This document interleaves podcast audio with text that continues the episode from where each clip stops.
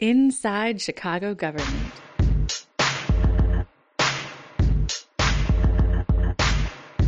ChiGov.com. Welcome to another in a series of interviews with Ben Joravsky. I'm Dave Glowacz. Ben writes on government and politics for the Chicago Reader, and he's here with me today. Good day, sir. Good day to you, sir. Thank you much. Mhm. Today we're talking about your article that you co-wrote with Mick Dumke The great Mick Dumke. on June 19th, 2014. We've been doing this for quite a while, haven't we? and it's titled How Bruce Rauner Was Allowed to Accept a $2.5 Million Campaign Donation. yes. You and Mick write about the so called Millionaires Amendment, a state law that removes limits on election campaign contributions when a candidate gives at least $250,000 to their own campaign.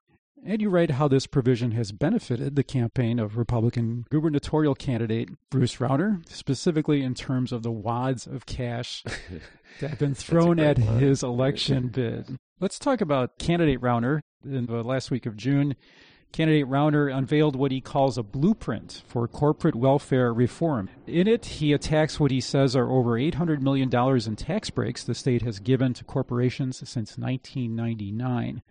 Rauner says that corporations got tax breaks without adding jobs and in some cases cutting jobs. Does it seem at all refreshing or even progressive for a rich Republican candidate to call for limits on corporate tax breaks? Well, He's making I- a face, if folks. I, if I were to believe him, I would find it refreshing. What's so discouraging is how absent the libertarians, the free market people, have been from this ongoing debate that you and I have been having since 2007 as I endlessly write up one article after another about city handouts.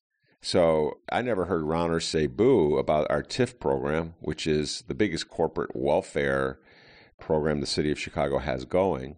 Money's been thrown to so many corporations that don't need it, don't deserve it. You could do 800 million in two years easily with the TIF program. That is correct. So where was he when we needed some sort of opposition from the free market advocates? So to me, this is sort of empty rhetoric in the middle of a campaign from a man who was missing in action.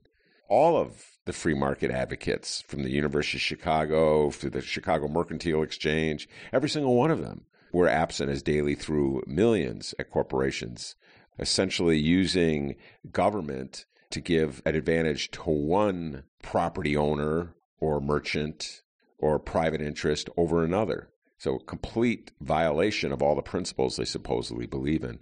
So, I would have more faith and be more delighted by it if it had been backed by anything resembling action when it mattered, but of course it wasn't. Why do you suppose he picked that particular corporate welfare scheme? I have no idea. I, I'm having. I don't follow the intricacies of the Rauner campaign. I'm not privy to them, but in particular, he was criticizing a program of the Quinn administration, the Edge program, I think it is called. I happen to have the uh, blueprint Wow. right here. Yes, EDGE, which stands for Economic Development for a Growing Economy. That sounds correct. great, doesn't yeah, it? sounds great. Which is probably the state's version of the TIF program. If I wasn't so fixated and focused on Chicago, I might explore that. My guess is, and this is just a guess, people have not done any study, that it's as wasteful and as poorly thought out as the TIF program. Uh, maybe I'm wrong.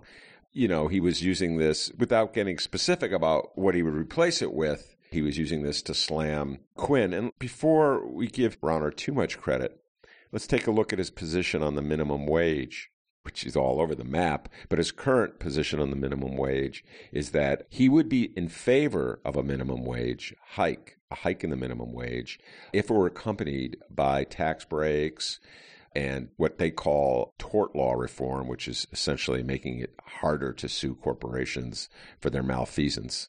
In other words, more benefits for corporations. So more welfare for corporations. So it's selective. It's selective, it's all over the map.